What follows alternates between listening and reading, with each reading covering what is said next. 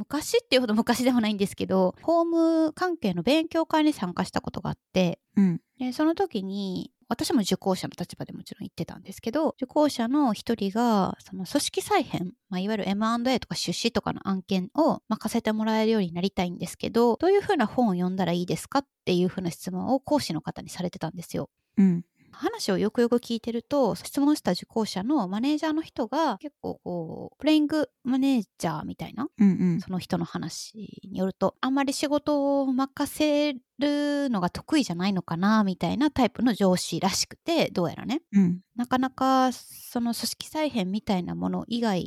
にも仕事を任せてもらうのが結構ハードみたいな話をしていて えまあその状況でじゃあ組織再編の本を読んだからといって経験がない彼女に仕事を任せるのかなそのマネージャーはって思っちゃったんですよ。うんうん。というよりは今ある仕事とか今上司と一緒にやっていて上司もプレイしてる仕事でできる範囲を増やしていってこいつは仕事を任せたら期待値よりもプラスアルファでこう成果というか取り組んでくれる子だなっていうことを理解してもらってそのプラスアルファのところに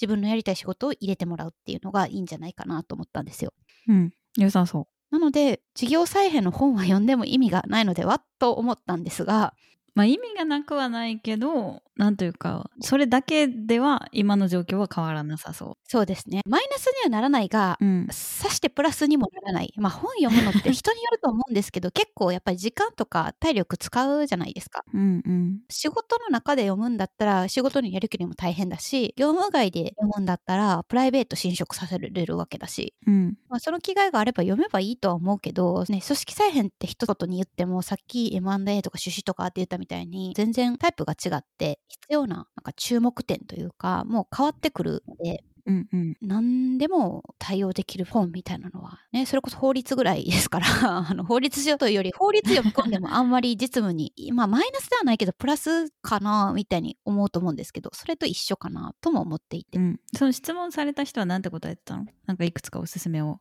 喋ってたの？やいやーなんかこれさえ読んどけみたいな本はないですねみたいなこと言ってたんで ないんだないんです。ということでそれでは番外編のマミキャス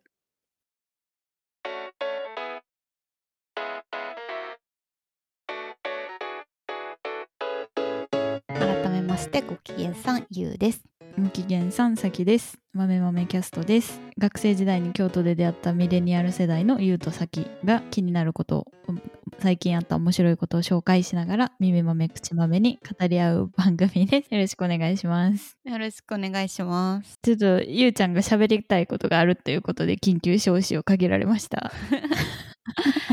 そうまあそのね勉強会自体はもう半年以上前にあったもので今回話したいなと思ったのとはちょっとまあ違うんですけどうんうん私も結構本を読むんですよ。はいそうですねそうなんですよ。で、まあ、小説とかはもちろん結構読むんですけどエッセイとかも最近は結構好きなんですがうん。仕事に関係する本の方がまあ比較的読んでる時間は長いかなと思っててここ1年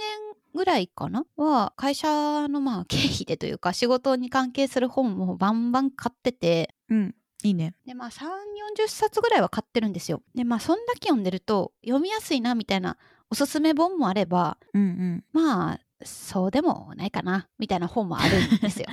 はんはんそれはまあ自分の仕事とか知識とどんだけマッチしてるかっていうことなので本の良し悪しとは一概には言えないと思うんですけど、うんまあ、ただいい本は結構おすすめポイントがあるのでそれをちょっと話したいなと思ってはいいます。ぜひお願いしますさきさんはね本当に興味がないと思うんですよ。今から紹介するのはあのホームの業務で特に役立つまあホーム以外の人も読んだらいいんじゃないかっていう本ももちろんあるんですけどはい。駆け出しのホーム部員が読むんだったらこういう本がいいんじゃないかみたいな本なので 駆け出しでもホーム部員でもないさきさんは本当に興味がなさそうに今されているのですがいやいやいや大丈夫かな？リスナーさんのうちの一人いたらいいなぐらいに思ってるあ私は。そうですね。はい。っていうより リスナーその位置は私なんで私が配信して私が聞くというスタイルで自己満足で。はい自家発電ではいお願いします、はいそうなんですよ。で、まあ、一つ目、書籍名が IT ビジネスの契約実務、まあ第2版なんですけど、うん。この本はですね、伊藤さん、正弘さんかな？が書かれてるんですけど、IT ビジネスに限らず、契約書をドラフトしたりとか、修正したりする人は読むといいんじゃないかなと思っていて、うんうん。売買しかやらないような事業とかだとそんなに意識する必要ないのかなと思うんですけどなんか作ってくださいとかなんかしてくださいみたいな発注の仕方ってよくあるじゃないですか。うんうんそれってまあざっくり言うと請負なのかな準委任なのかなっていう違いがあってうん請負と準委任ってご存知ですか？わかりますよ。おえざっくりの私の理解では10人は成果物ではなくてそのやることに対しての契約ではい。請負はその成果物だから成果物にミスがあったら請負の場合はずっとそれを直さないといけない。あまさにそうですね。というのが私のざっくりの理解です。あざっくりの理解としてはすごく解像度が高いと思います。素晴らしいです。ありがとうございます。法学部出身でもないですもんね 違います。そうそうなんですよで何を委託するのかっていうのが今説明してくれたようにそもそも違って仕事を完成させることなのか全館中義務、まあ、善良な管理者の注意を持って行う義務みたいなのを持ってこう事務処理というか作業をするのかみたいなところがまず請負と順位で違うんですけどうん。まあ、何に対してお金を払うのかっていうのが大前提違うのに、まあ、付随して再委託がどういうふうにできるのかとかうんうん。報酬の支払い時期はいつなのかとかどういうタイミングで任意に解除できるのかとかがちょっとずつ違うんですよ。あその請負と順位人でそれぞれ、まあ、ある程度決まっている今言ったようなことが。うんそうそうそう例えば再委託は請負の場合は仕事が完成させられればまあ乱暴な話何でもいいというか再委託して作ったものでも委託された側が再委託に責任を持って管理して成果物を収めるんだったら OK なんですよ。だから例えばゆうちゃんが私にこのポッドキャストいついつまでに編集しといてくださいねって言って私がそれを委託したものをマロに全投げしても私がそのマロの成果物を見てこれで私の成果物として出していいなと思ってゆうちゃんに渡してそこに問題がなかったら OK ってことね。そうですね。ポッドキャストの完成音源を、まあ、その成果物と捉えるのであれば、そういう整理ができるんですけど、うんうん例えば、さきさんがアーティストで、ポッドキャストを収録したものを、さきさんの能力があるからこそ、作業をお願いしたいと考えるとするじゃないですか。はいはい、い、それは準委任として、彼女の能力を分かって、彼女に作業をしてもらうことにお金を払う。なるほどそうなると、勝手に採択されたら困るわけですよ。はいはいそうですね。マロのアーティストの方向性とさきさんのアーティストのとしての方向性が違ったとすると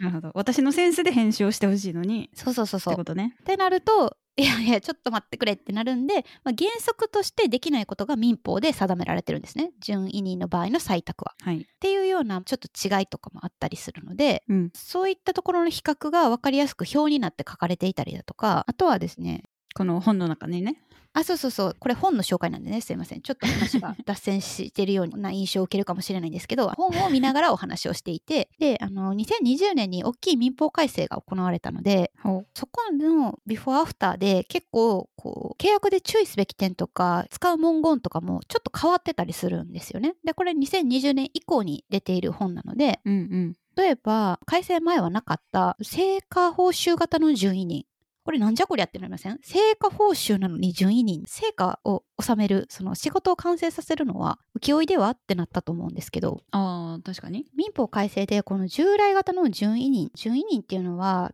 例えば履行割合型とかって呼ばれることもあるんですけど飛行割合はい。履行をしたらその分だけ作業をしたらその分だけ割合に応じてお金がもらえるみたいな感じですかね。うんに加えて新たに事務の履行まあ、作業の履行ですよねによって得られる成果に対して報酬を払うという類型これがまあ成果報酬型って呼ばれる新しい類型なんですけどが追加されたんですよ。うーん面白いね。てかもともとそれはなかったってことか。そうですね。もともとは例えばコンサルティングとか、なんていうのかな、研修とかを順位人はそのイメージすれば分かりやすいかなと思ってて、そうですね。コンサル会社の契約は全部順位人でした。そうですよね。うん。とか、あと研修をするっていうのもこういうことを教える講義をしますと。でもそれに成果物が伴うようなものではないですよねっていうことで、うんうん。特に成果報酬型ではなかったと思うんですけどさっき言ったようなそのアーティスト性とかまあ専門性とかを加味してこういった作業をお願いしたいとかってなると結果としての成果物はどうしても出来上がるじゃないですか。うんうんでそれの引き渡しを受けないと作業したからといってお金を払うっていうのはちょっと不合理ではないかっていうような場面もあると思うんですよ。うんなるほど作業結果が相手方にまだ残っててその引き渡しを受けてないのにお金だけ払えっていうのはちょっと払う側からしたらえそれ欲しいんですけどってなると思うのでうんそういうふうな契約の類型が民法の、まあ、法律上も規定追加されたっていうのが書かれていたりだとかするので結構こうね IT のビジネスを念頭に置きつつも広く IT 以外のビジネスでも基本的に理解しておいた方が良いような考えの整理というか仕事の整理みたいなことをしてくれてる本なんですね。うんなるほどという感じです？はいそうこれがソフトウェア開発の委託契約っていう章で紹介されている順位人と請負の違いみたいなところなんですけど、まあ、それ以外にも結構契約の中で問題になりがちなのって損害賠償の範囲うんうんをどういうふうに決めておくのかみたいなのって争点になりやすいんですよね。うんうん。でまあよくあるというかのが上限を決めておく上限の金額を決めておく。えっと、上限の金額を何円って決めておくような契約も中にはあると思うんですけど、まあ、数としては多分少なくて例えば基本契約って言ってこういう風な種類の仕事を発注したらこういうルールでいきましょうみたいな基本契約をまず結んでおいて個別の発注については個別契約を成立させていきますみたいな整理をすることが、まあ、比較的多いかなと思うんですけどうんの基本契約の方で損害が発生する自由となった発注の個別契約の金額を上限にしておくみたいな取り決めっていうのは結構あるんですね。まあ発注金額をってことねそうそうそうそう。なんですけど、うーん、まあそれも結構、本当に裁判とかで争いになった時に効力があるかっていうと、微妙なところもあって、ほ過去の裁判例だと、なんでそういったその損害が発生したのかとか請求することになったのかっていうのを具体的な義務違反を生じさせた個別契約を特定することなく、だから上限金額がどこですよねっていうことを特定することなく、損害賠償額を認定した事例とかもあるんですよ。うんとそれはその契約書でこの個別の発注についてはいくらいくらが発注金額なのでこの金額までですよって書かれてたとしてもそれ以上になったりもするってこと？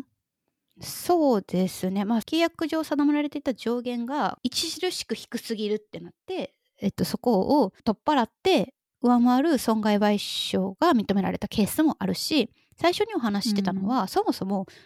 どれがその上限に当たる個別契約かっていうのを特定することさえせずに損害賠償の認定というかあの算定をされたみたいな感じかな？えー、と被った被害に対していくらいくらが妥当でしょうっていうことで算出される金額を払わされるってことそうそうそで契約で書いててもそんな意味ないってことう。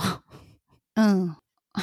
もっと他で争うべき点があるという感じですね。意味ないわけじゃないんですけどね。うん、まあ、裁判までいかなくてそうそうそうそう。和解しようと思ったらある程度そういうのも効力があるあるかもしれないぐらい。、交渉材料になるって感じですかね。ああそうだねそうだねでなんかここまでのこの順位人と請負の話と損害賠償の金額の話はコンサル会社にいた時にうん。クライアントと契約する時にいつもホームの人にこことここはチェックしてくださいって言われてた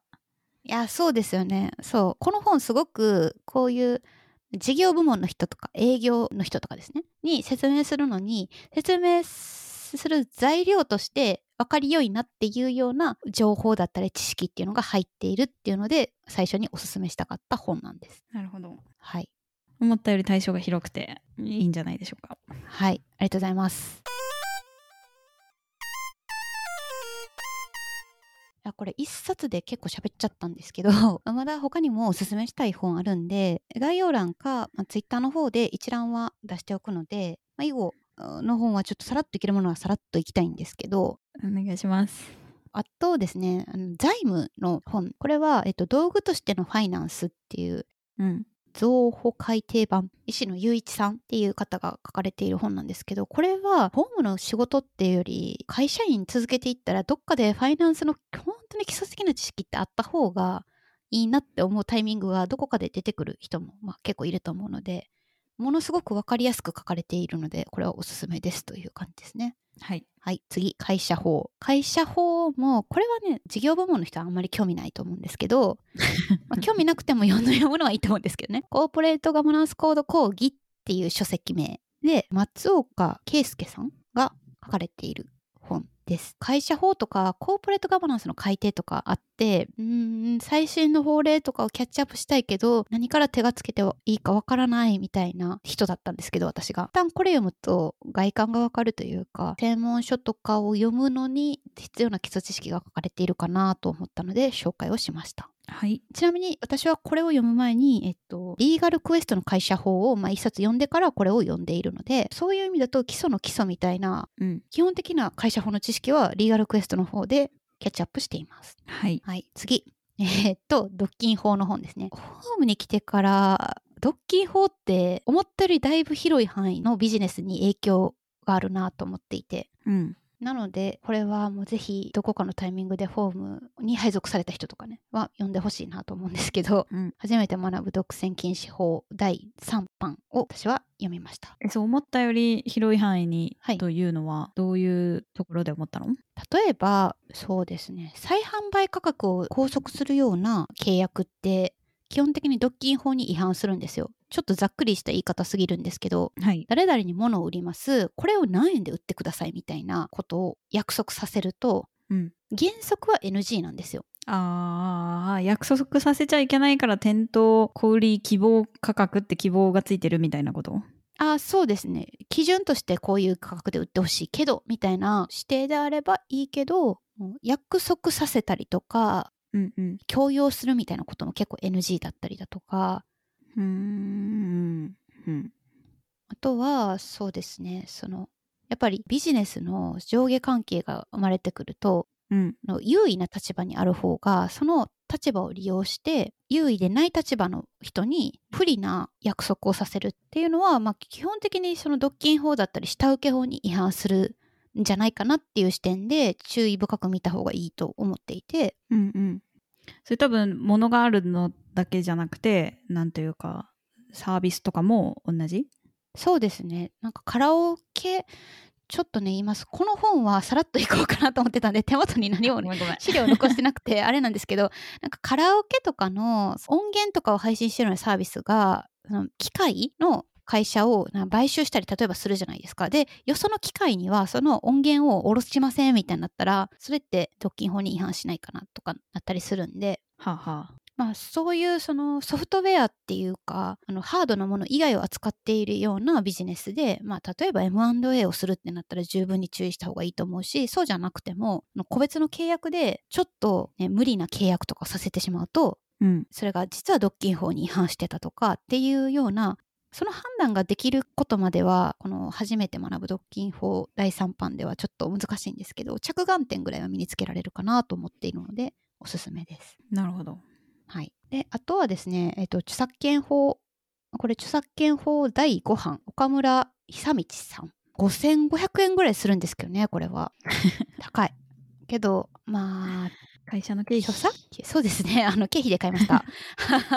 著作権、私は知財部ではなくて法務部なので、あんまり専門的に扱う機会は少ないんですけど、とはいえ、著作権って結構身近ないろんなものに発生してるんですよね。うんうん。文章もそうだし私はたまにイラストとかも書いたりするけど、まあ、そういったものにも発生するし、うん。まあ、ついそのツイッターとかで著作権侵害を起こしかねなかったりとかっていうような場面も、はいはい。ね、よくネットとかでね見受けられたりすると思うんですよ。ビジネスだとやっぱり何かあった時にいやこれは実は違反してるっていうのを知ってると知ってないとで全然違う。で保護できる権利であるっていうことを知ってるか知ってないかで結構対応が変わってきたりする場面もあるので、まあ、こういうの一冊読んでおくといいかなと思います。はい。はい、次。次金融商法ですね基礎から学べる金融商品取引法第5版金商法って金融商品取引業に該当するような仕事をしていなくても例えばなんていうのか株式の取引とかうんうん。例えばですけどね公開買い付けとかするってなったらもちろん金商法関わってきますしうん。まあそんなにこの今挙げた本は専門的なところまで書かれているっていうよりは、まあ、外観がつかめるっていう感じの本だとは思うんですけどこれこういうのも一冊読んでおくといいかなと思いましたはい。はい次 えーっとねこれは本当にタイトル上げるだけなんですけど英文ですね英文契約書の書き方第3版えー山本隆夫さんの1300円ぐらいの本です。これは良いので、まあ一旦買ってみてください。文庫本サイズ。え英文ってさはい。英文で書く日本の法律に即した契約ってこと？いえ、英米法に即した、まあ、マナーにのっとって書かれた英語の契約って感じかな。うんただ、準拠法として日本法を選択することも可能性としてはあります。なるほど別に細かくアメリカのとかヨーロッパの法律とかってしているというよりはもうちょっと全体の作法的な話ですか？そうですね。なるほど今までの中で一番興味があるかもしれないですあ、本当ですか？ぜひこれ読んでみてください。か、はいまあ、もしよろしければ日本にいらした時にプレゼントしますよ。高い ?5500 円する？いやいや、ださっき言って1300円ですか？これはそのすぐ買える。経費じゃなくても買える。はい はーい。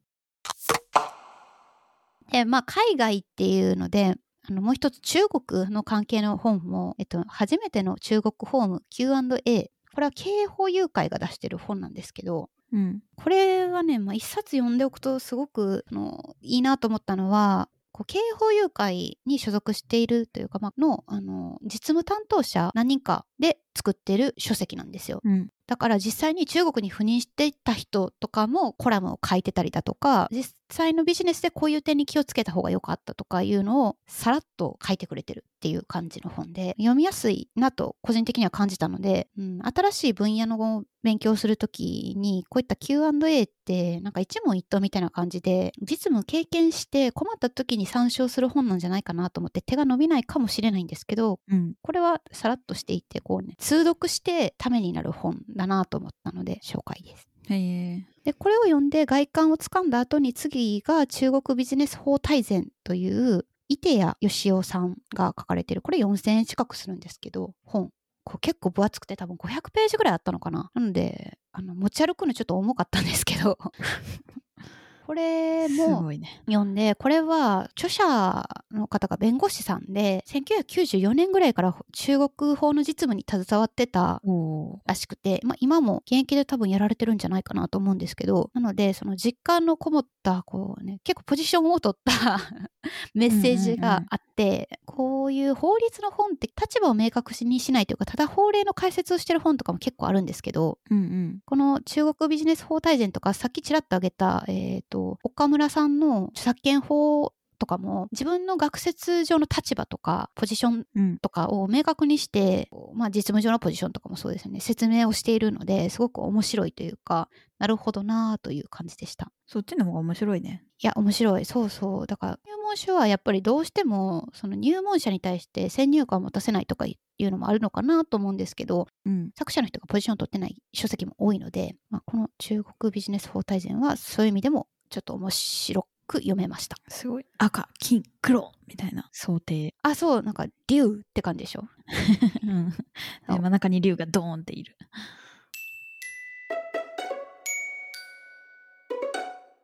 えそれで中国ビジネス法大全の中身なんですけど、はい。まあ、基本的にはその中国の法律の成り立ちというか歴史的な背景とかも含めて結構丁寧に扱ってくれてるんですけどうん。その、まあ、内容自体は読んでいただくとすごくお面白いというか興味深いと思うんですけど中国に限らずっていうところでいくと紛争処理について第11章で扱っていてほと裁判と仲裁の違いみたいなところってどういうふうに理解してますか？う 裁判と仲裁の違いそう。まず仲裁って何？仲裁っていうのはですね、まあ、当事者が紛争の解決を裁判所以外の仲裁人に委ねることを事前に合意してその仲裁人に仲裁判断を下してもらうっていうようなシステムというかことを仲裁って言うんですよ。ほう裁判所じゃない例えばどうどういうところが仲裁をするんですか？例えば、国連機関とかそういうこと？えっとね、国際仲裁機関っていうのがいくつかあってうんうん。有名なところはやっぱりシンガポールとかが国として仲裁機関の利用を促進するようなあの力を入れているのでシンガポールは結構有名でよく使われる仲裁機関なんですけど、う日本にもあって JCAA っていうあんまり使われてないっていうのが最近 日経新聞の記事になってたような気がしますけど。今調べたら仲裁人という仲裁のその判断を下す人は資格が不要で誰でも仲裁人となることができると理解されていますって書いてる。はい。あだから双方そのなんていうのか被告原告って言わないのか？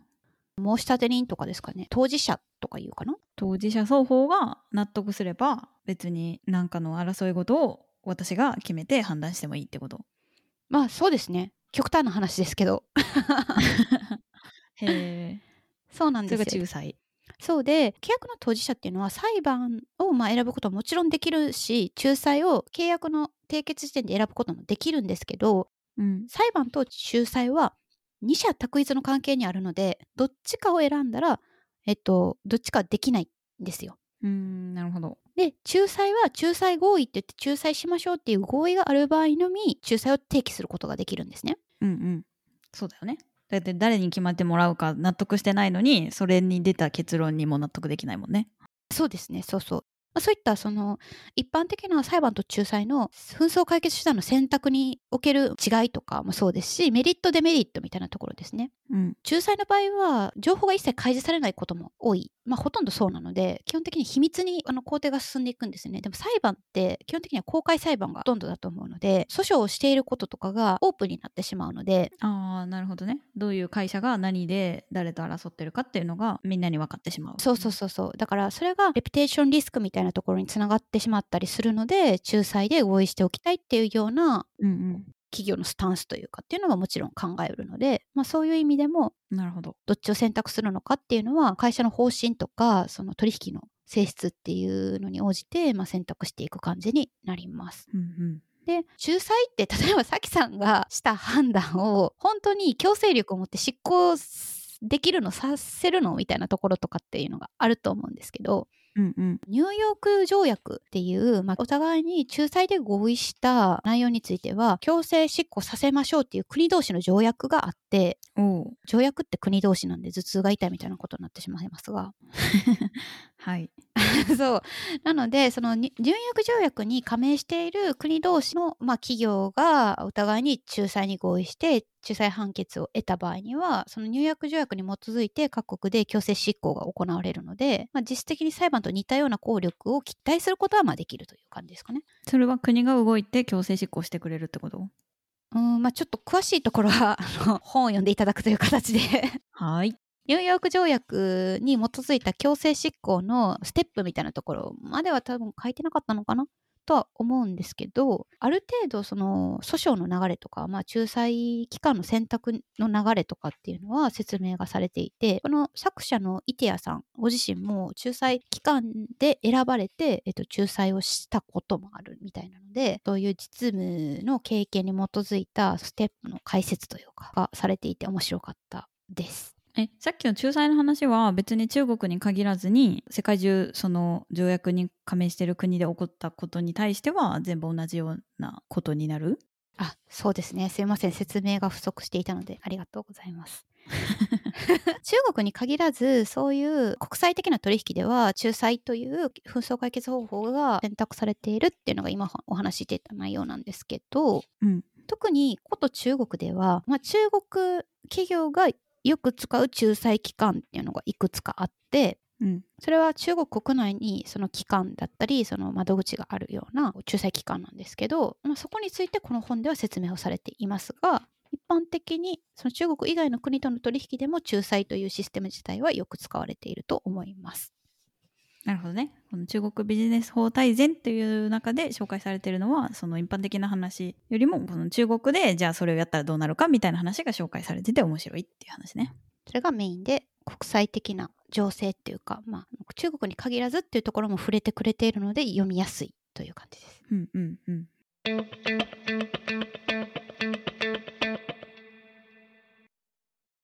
あとはですね特定の分野について学ぶのであればっていうところの本の紹介なんですけどはい。一つは Web3 みたいな最近よく聞くあの使われ方によってはこれはどういう意味で使っているのでしょうかというような、ね、シーンもたまに見受けられるんですけれども。はい。ちょっと落ち着いてきましたけどね。なんかブームが去った感がありますが。ああそう、うん、確かに。でまあ NFT ゲームとかブロックチェーンに関する法律ってどうなってるのかなとかっていうのがあんまりイメージがつかなかったので、まあ、いくつか本を読んでたんですけどうん。まあ、その中でも、えっ、とね、NFT ゲーム、ブロックチェーンの法制、松本恒夫さんの本なんですけどこれは具体的なブロックチェーンゲームをいくつか挙げて説明してくれててうんうん。例えばアクシー・インフィニティっていうベトナムで2018年に設立されたスカイ・マービスによって開発運営されてるゲームとかっていうのが結構多分 NFT 界隈というかブロックチェーン界隈というかで有名らしくて。ほう。さきさん知ってます？わかりません。私もこのゲーム自体は詳しくなかったというか知らなかったんですけどこの作者の人が実際にプレイするならどういう手順があるのかみたいなのを結構詳しく書いてくれててこういう具体例があるとなんか NFT とかブロックチェーンとかよくわかんないなみたいな思ってたところがちょっと具体性を持って理解できるようになってあの理解が進んだのでおすすめの一冊です。なるほど。仮想通貨をプレイすることで稼げる NFT ゲーム。そうそうそう。それと、プラスで Web3 へのホーム Q&A。これは野口香織さんっていう方が書かれている本で、えっ、と、これも Q&A 形式だけれども、最初から最後まで通読すると、Web3 に関わるホームの外観がつかめるような内容になっているので、おすすめです。うんはい。うんえーな何えメタバース内において自分の要望と酷似したアバターが他人により使われていた場合に法的な責任は追及できますか？っていう Q&A がある。あそうそう。そういうねちょっとえどうやろって気になるような Q&A とかあったりするので まあもし気になる方いればビジネスでこういった Web3 のホームが必要になってくる企業とか担当者ってすごく少ないかなとは思うんですけど新しい分野で、ね、どういうふうな関わり方をどういう業界がしていくのかっていうのがあんまりよくわからない領域でもあると思うので読んでみると面白いと思います。うんうん。あの使う側としてもねちょっと気になりますよね そういうなんかアバター云々みたいなのって例えばゲームのユーザーとして参加すると 確かで最後にあの最初に話したような、まあ、出資とか M&A の案件になってくるとこういう本を読んだらいいんじゃないかっていうのがいくつかあってで一つは業種別ホームデューデリジェンス実務ハンドブック。これ TMI 総合法律事務所が出している。これも4600円以上する。ちょっと高めの本なんですけどに。うん。これは、まあ、業種別にホーム DD するにあたって、なんかどういう注意点があるのかとか、実務上、法律事務所がどういう感じでやってるのかの、本当に簡単なところを書いてくれてるっていう感じで、大きい案件とかになると、まあ、これも会社さんによると思うんですけど、まあ、ホーム DD って弁護士にお願いすることも多いと思うんですけど、うん。そのお願いをするにあたってお願いする側としてもこういうことを知っておくとコミュニケーション取りやすいというか共通言語が増えるかなと思うので、まあ、読んだって感じですかね。であとはですねベンチャー企業による資金調達の法務第2版でこれも弁護士事務所から出されていて、えっと、桃尾松尾南波法律事務所が出している本です。うんうん。これは結構その株主間契約とか株式引き受け契約とか具体的なサンプル条項みたいなのがいくつも出ていて勉強になるしベンチャー企業立ち上げてエグジットしていくまでの道のりみたいなのを例示しながらそのステージに必要な契約ってみたいな書き方をされていて結構面白かったです。うんうん。なるほどね。シリーズ。えーシード段階ではどうしますか ?ABC どうしますか？あそうそうそう ?IPO で何しますか？みたいな。あと立ち上げ人が一人離脱することになりましたその人の株式とか持ってる権利はどうしますかとかよくはいはい。ある感じのこととかが書かれていたりします。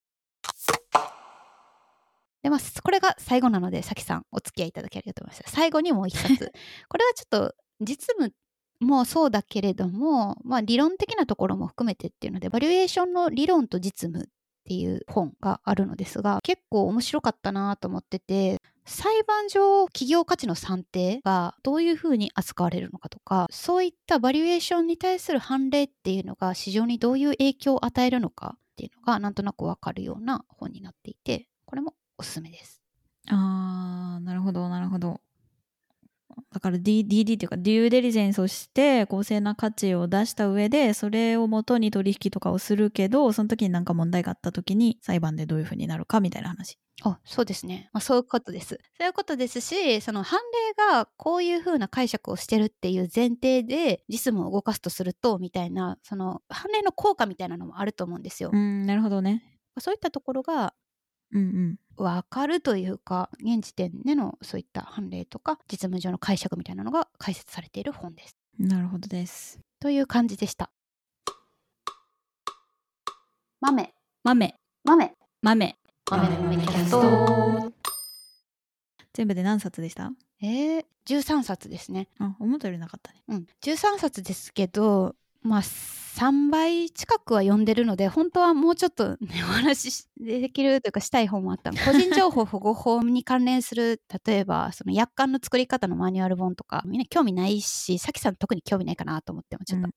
削除したりしたんですけど。はい。こういう分野でこういうこと知りたいなって思った時にそのいろんな本があるじゃないですか。はい。で面白い本とかいい本を見つけるコツみたいなのありますか？個人的にはやっぱ日付最近のなんていうの？新しい本の方がいいかなっていうのと、うんうんうん。初版よりは第2版とか第3版とか出てる本の方がいいかなって思ってるんですけど。確かにそうですね。法務分野で本を探すってなったらまずその分野の法改正の時期を見ますああそうだね。なるほど。最新の法改正より後に出てる本を極力買いますが、まあ、細かい改正が入ってる法律とかだと結構厳しいのでうん。大改正みたいなところですね。は少なくともそれ以後に出てる本をうんうん。選びますがそうなると初版も結構多いので2版3版が本当はいいんですけどまあ初版でもやむなしという感じですかね。なるほど。であとは自分の理解度に応じて本が面白くというかために感じるかどうかって結構変わってくるので本屋さんでめっちゃ立ち読みします。なるほどね。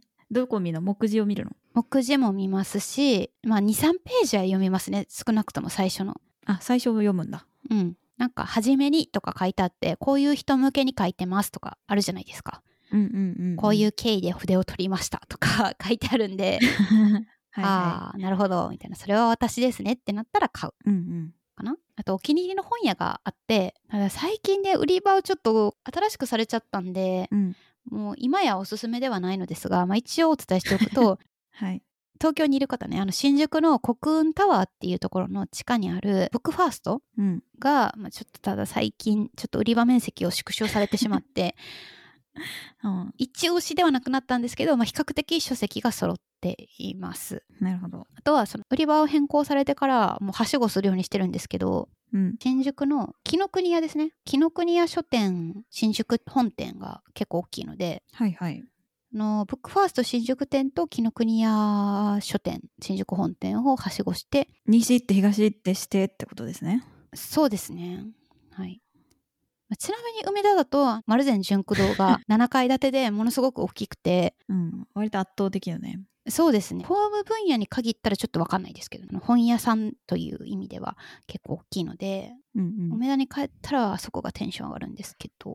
はい。なるほどはい。やっぱ立ち読みしていいのを探すってことですねうん。そうですね。はいはい。ありがとうございますお付き合いありがとうございました。はいちょっとあのここまでたどり着いてる人が2人ぐらいいたらいいなって私は思ってますが あのニッチな皆さんに聞いていただけたら嬉しいです。はい。はい、というわけで来週水曜日の配信は普通の回に戻りますのでまたぜひ聞いてください。はい。あの、フォロー外したりせずに、普通の配信だけ楽しんでいただけると嬉しいです。はい、ではここまでのお相手はさきとゆうでした。それではごきげんさん。バイバイ。